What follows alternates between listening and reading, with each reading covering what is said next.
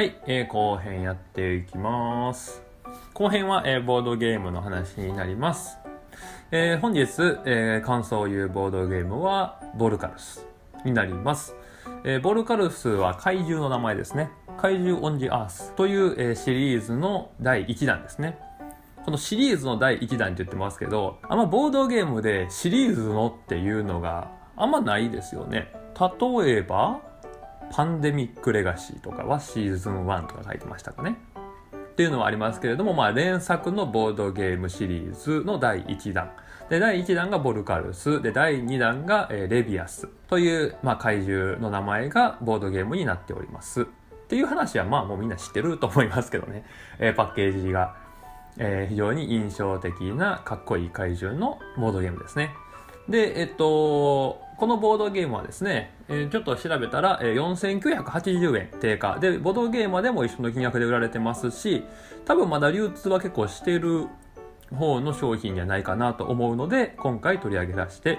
いただいております。まあ約ね5000円ぐらいで、もう5000円ちょっとですけどね、で、消費税含めたら。で、買えるんですが、まあ一家に一台。え？ボードゲームって個って数えてますけど、なんとなく台って言いたい。一家に一台って言いたいようなゲームですね。よくわからない。どうなんやろ。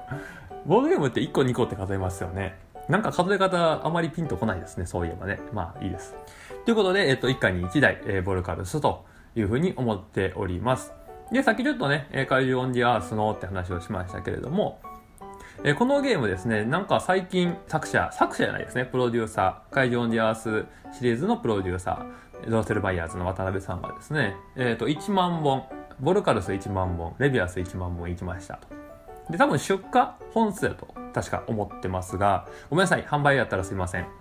調べてない。ちょっと調べようかな。じゃあ、ちょっと調べますね。はい、えー、すいません、調べました。えっ、と、レビアス・ボルカルスの国内出荷本数が2万本ですね。えー失礼いたしました。販売じゃなかったですね。出荷本数が2万本ということです。で、えっ、と、この2万という数字ですけれども、まあちょっとね、え1万ずつと考えますね。1万本、ボルカルスが1万本、えー売れてるよっていうところで考えていきたいんですけど、これボルカルスは、えっ、と、2人から4人の対象のゲームでして、で、一応僕2人、あの、妻とやったこともあるんですけれども、まあ2人でやるゲームというよりは、まあ複数人、3人、4人ですね。でやる方が、まあどっちかっていうと面白いかなと思います。で、レビアス一応買ってはいるんですけど、ちょっと、えーまだできてなくてですね。ただこちらは2人でも十分楽しいというふうに、まあ、言われているゲームにはなりますね。で、レビアスはね、値段もちょっと安いから、2人でやるとか、と係としてはこっちの方がいいと思いますけど。まあ、本日はボルカルスです。もう何回もね、この くだりあると思いますけど、ボルカルスです。はい。で、えっと、まあ、えっと、2人から4人用のゲームで3人から4人で、まあ、やることが推奨されてますよ、ということはですね、えー、おそらくですけれども、1万本突破してるということは、1万かける3人、だから3万人ぐらいをやってる計算ですよね。ざっくり言うと。で、えっと、例えばですけれども、ボードゲームカフェ、ボードゲームスペース、えーに、まあ、置かれている中でも非常に稼働率が高い、えーゲームでもあると思いますので、えーこちらのゲームですね。だから少なく見積もって3万人ぐらいはプレイしてますし、まあ、もっと、まあ、実際はもっと多分多くて、僕のボルカルス、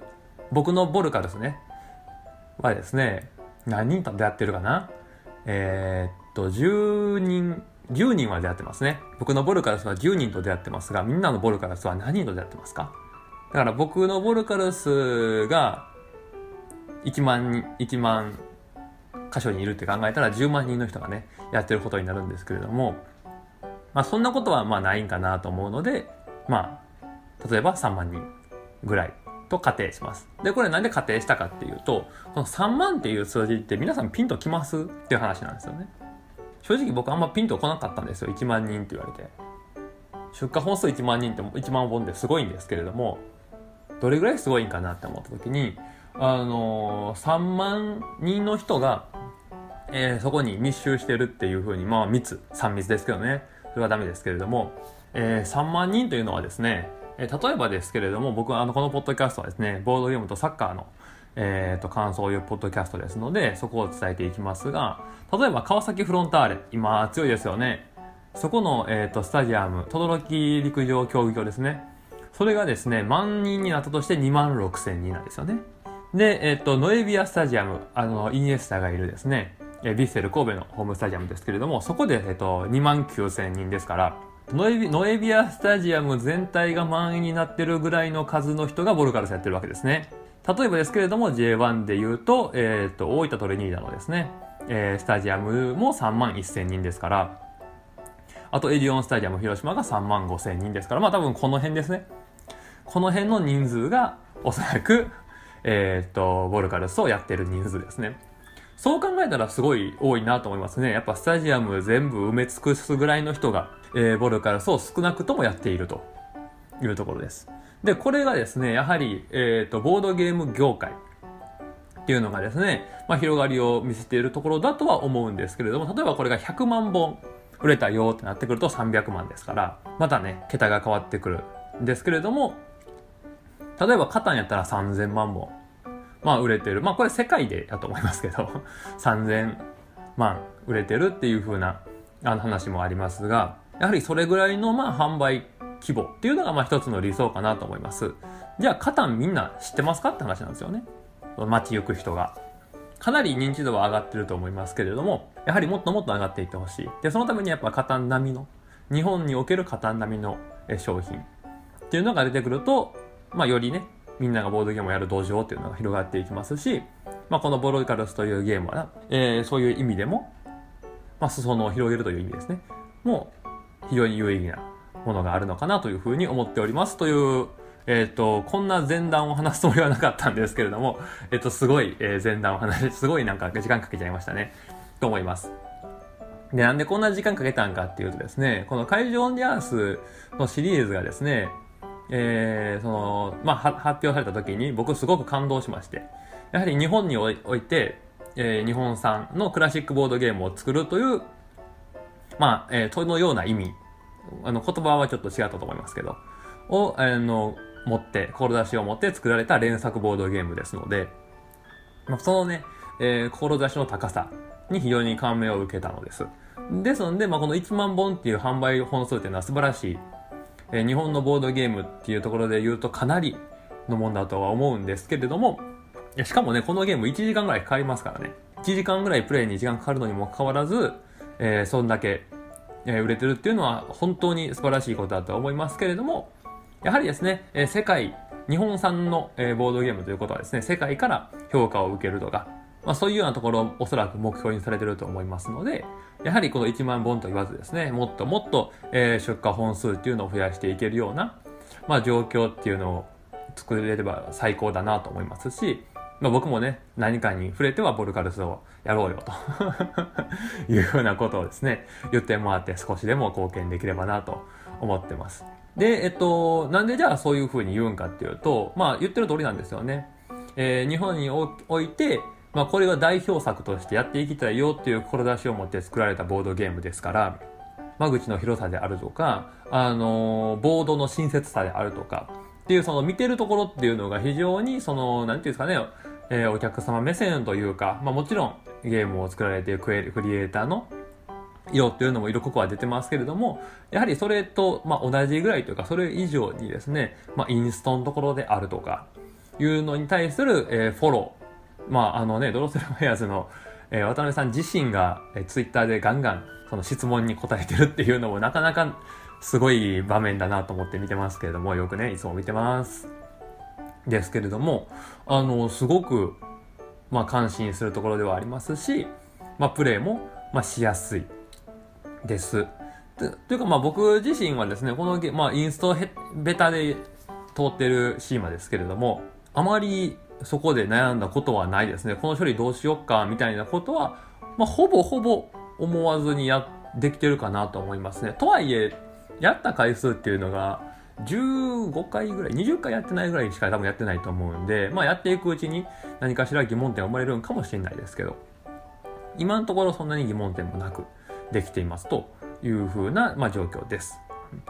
何が言いたいかっていうと非常にお勧めしやすいような、えー、作りをしているゲームだというふうに感じた。というのが、このボルカルスの、やった感想、一番の感想ですね。この重量感をこの感じでできるんやっていうのは、とても、えー、関関心をしたというと偉そうですけれども、感動したところです。えー、ただですね、えっ、ー、と、このゲーム、怪獣一人と人間に分かれて戦う非対称ゲームになっているので、えっ、ー、と、少しその、まあ、やっていく上で、ちょっとだけ気をつけてるというか、まあ、起こりがちな事情があったので、そこはちょっと言いたいなと思ってまして、えっと、まず、えっと、怪獣含有利です。まあ、これはもう、多分バランス上そうなってますね。で、特にもうゲームの序盤っていうのはもう人間ほぼ何もできない状態。で、後から人間があのどんどん盛り返していくっていうゲームバランス。これはあの意図したものというふうにおっしゃられてますが、えー、非常に素晴らしいと思います。人間側がやっぱやっていくうちに最初もうどうしたらいいかわからんみたいな。どうしようどうしようって言ってた人間側がですね、もうガンガンガンガン、えー、強くなっていって、で、えっ、と、怪獣を追い詰めていくというような流れ。で、それでじゃあ、ギリギリね、どっち、トラックにどっちがね、その被害トラックを埋めてしまうのかどうかみたいなところはあるんですが、そのゲームバランスは素晴らしいと思うんですが、えっ、ー、と、この最初の人間がちょっと何したらいいかわからんってなってる時っていうのが、えっ、と、ちょっとその初めてゲームをする人からすると、本当に何すればいいかわからんっていうか、もうやることをどれからやろうっていうのを結構迷ったりするみたいなんで、えっ、と、人間側にですね、えー、できれば経験者みたいなのがおって、何をするかっていうよりもどうしたいかですよね。例えば、えっ、と、消火活動を中心にしていきたいのか、えー、人のね、えー、避難っていうのを中心にしていきたいのか、いやいや、えっ、と、開発をどんどんしていきたいのかっていうようなところっていうののその方向性みたいなのをですね、えー、しっかり導いてあげるっていうことで、より人間側が、えー、絶望感を感じながらも、目的を持って動けるようになるかなというふうに思いました。だから経験者が一人人間側に入った方がいいかなと思いました。で、えっ、と、怪獣側なんですけれども、これもね、経験者が一人やった方がいいとは思います。うん。あの、一回ちょっと怪獣側をですね、ほぼやったことない人にいきなりやらしてみたことがあるんですけれども、ちょっと弱かったですね、怪獣が。うーん、なんか聞いたら、正直何したらいいかわからんみたいな。適当に歩いて潰せばいいとはわかるけれども、うん、なんかあんまり面白くねえな、みたいな。まあそれは多分その人の、あの、性格上の問題だと思いますし、僕これちょっとわかるんですよ。僕なんかね、あの、どんどんどんどん、こうやっていくうちにドライブしていくゲームっていうんですかね。っていうのがあんまり得意じゃなくて、こんなこともできるようになるよみたいな、こう無限の可能性みたいなのを感じながらですね、ガン回ししていく。例えば何ていうか、ドミニオンでも自分でガンガンこう回していく、もうソロプレイに近いようなコンボを作っていくとか、あんま得意じゃないんですよ。な、あるじゃないですか、こうどんどん拡大再生産をどんどんして。あんまり他人に干渉されずに、えー、自分のポイントを増やしていくみたいなゲームってあると思うんですけれども、そういうゲームあんまり得意じゃなくてですね、どっちかっていうと、うーん、苦しみながら対応していく方が好きなので、そういう意味では僕は人間側をするとだいぶ楽しいんですけど、怪獣側をすると、いまいち、その、乗り切れないというか、いうところはちょっとあるのは、まあ、ここはまあ、あの、史実の問題と思います。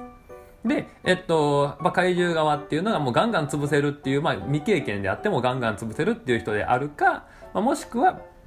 まあ、経験者の人がある程度その、えー、バランスをとって、まあ、接待プレイするわけじゃないですけどね、最初の1回目ぐらいは、えー、っと、こういう風に動いていくんだよ、みたいなところを、まあ、示す。で、この行動めっちゃ強いやんっていうのを人間側に分からすような、えー、行動っていうのをした方が、より楽しめるのかなというふうには思います。まあ、あくまで、まあ理想ではありますけれどもね。経験者が一人しかいない場合っていうのは、まあ経験者は怪獣がやった方がいいかなとは思いますね。バランス取れるんで。とは思います。ただ、えっと、このゲームバランスが素晴らしくて、やっぱり、え人間側がですね、まあ、ほっといてもっていうとあれですけど、まあ、ほっといてもどんどんどんどん後からぶり返していきますんで、まあ、非常に、まあ、面白いことになっていって、まあ、1手差、2手差になるっていうのが、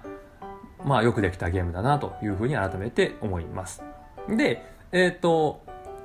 あと1個、あの、たまにこのツイッターとかで、このボルカルスやったよっていう写真とかで上がってきてて、ちょっと気になってんのが、あの人間側がミサイル撃ちまくって勝ってるパターンっていうのが結構あると思うんです。で、これ結構やっていく中で、えー、割と早めに人間側が気づくことやと思うんですよね。これミサイル撃ちまくった方がいいんちゃうみたいな。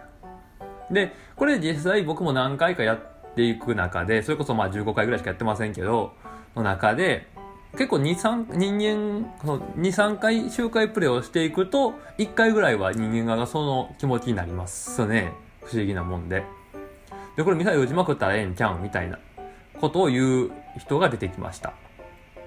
で、そこに対して怪獣側が、例えば暴れるを使って予算をしっかり削ってあげたり、自衛隊のトラックっていうのを積極的に潰しに行ってあげたりっていうところをして、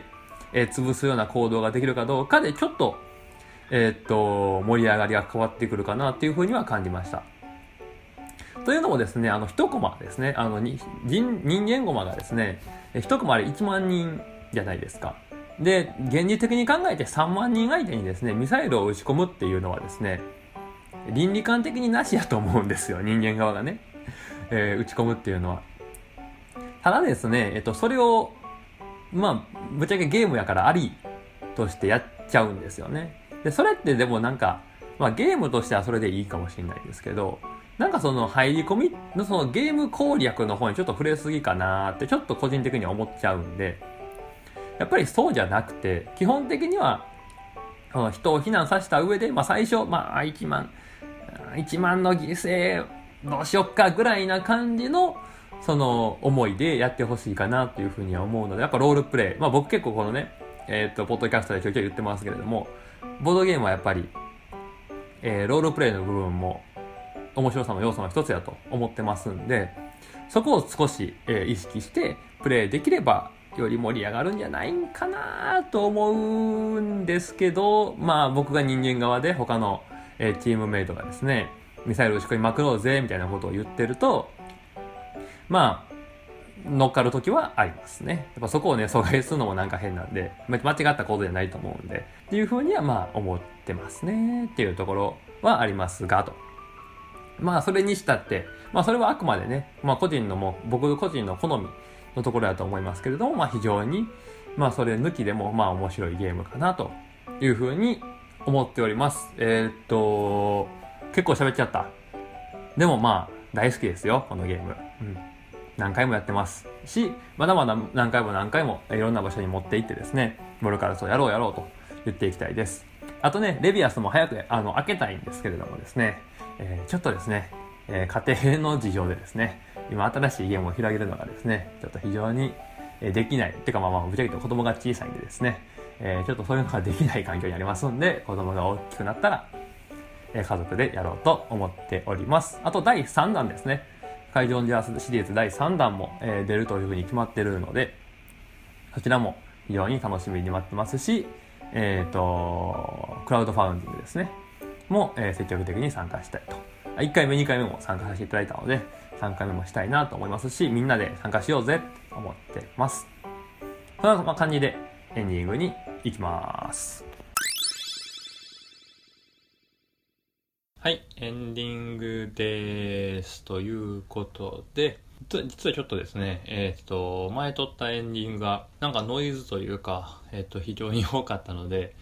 えー、ちょっと別日で撮ってるんで、ちょっとまだね、音質とかいうこと、ボリュームとかがちょっと聞こえづらが違ったらすいませんというところです。ボードゲームの話ですね、えっと、ボルガルスの話をちょっと今回させてもらったんですけれども、まあ非常に面白い、まあゲームというのはまあ言ったんですけれども、えっと、これの作者、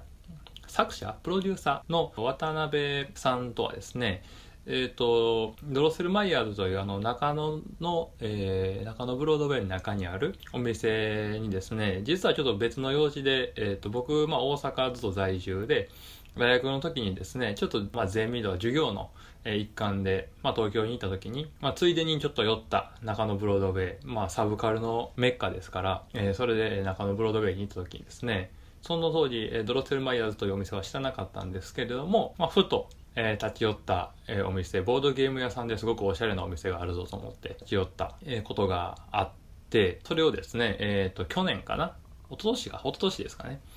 に、えっ、と、ラジオのアフターシックスジャンクションに、えー渡辺さんが出られた時にですね、えー中野で実はボードゲーム屋さんをやっていましたみたいな話が聞かれて、えって思って、慌ててその当時持ち帰っていましたあのフライヤーをですね、確認したらドロセルマイヤーズと書いてあって、うわ、行ったことあったんやと思って。で、まあちょっと今はね、もうちょっと実実店舗はなくなってしまった。のですけれども、まあその時にちょっとお土産で買っていた、あの、ちっちゃいカードなんですけれども、12枚ぐらいかな、のカードで、あの、どこの、どのカードをこう並べても、えー絵として通用するみたいな西洋の絵みたいなのがあって、ちょっと可愛くて、えー買って帰った記憶があります。まあちょっと実店舗はなくなってしまったということで、まあちょっと関東にはなかなかね、えっ、と、行くこともなかなかできない、当時大学生ですから。中でちょっと残念ではあるんですけれど、まあ、そういう縁もあってその、えー渡辺さんがですね「カイリオン・ジャース」というとても志の高いボードゲーム、まあ、連作ボードゲームシリーズを出されているということで、まあ、期待値マックスであったらもうその期待値を超えてきたゲームだったのでぜひ紹介というか、まあ、感想を言いたいなと取り上げさせてもらいたいなと思って、まあ、取り上げた次第です。で、あとですね、えっ、と、このポッドキャストをやっていますけれども、えーポッドそのポッドキャストもですね、えー人でもあの、志の、まあ、低いというか、なんというか、あの、続けることというのをですね、目標に、えーずっとやる、えーボードゲームおっぱいもですね、えーとても楽しい、愉快な、えーポッドキャストですので、まあ、もしね、えー聞いてない人がいたら、ぜひ聞いていただいて、爆笑していただければなと、個人的には思ってます。めっちゃ面白いですね。えー YouTube も、えーポッドキャストも、えー更新ずっと楽しみにしてます。ということで、えっと、まあ、この、えー、カニさんの思いつきはですね、えー、Twitter アカウント、えーメールアドレスを持っております。えー、Twitter アカウントは、えー、カニさん思いつき、K-A-N-I、えー数字の3で、O-M-O-I-T-U-K-I、アルファベットはすべて小文字になっております。で、メールアドレスは、えー KANI 数字の 3.omoituki.gmail.com になります。で、えっと、今回が第9回で、次回が第10回ということで、えっと、まあ、ボードゲームを紹介するというちょっと違う感じでやろうかなというふうに思っておりますし、サッカーの話はもしかしたらもうちょっとあまりしないかもしれないです。今回、あの、10代10回、次回はですけれども、しないかもしれないですけれども、えっと、それはですね、えっと、日曜日の、えー、セレソーサガ対浦和レッズ戦の試合結果によるかなと思います。はい。それではですね、えーまた次回お会いできればと思います。さよなら。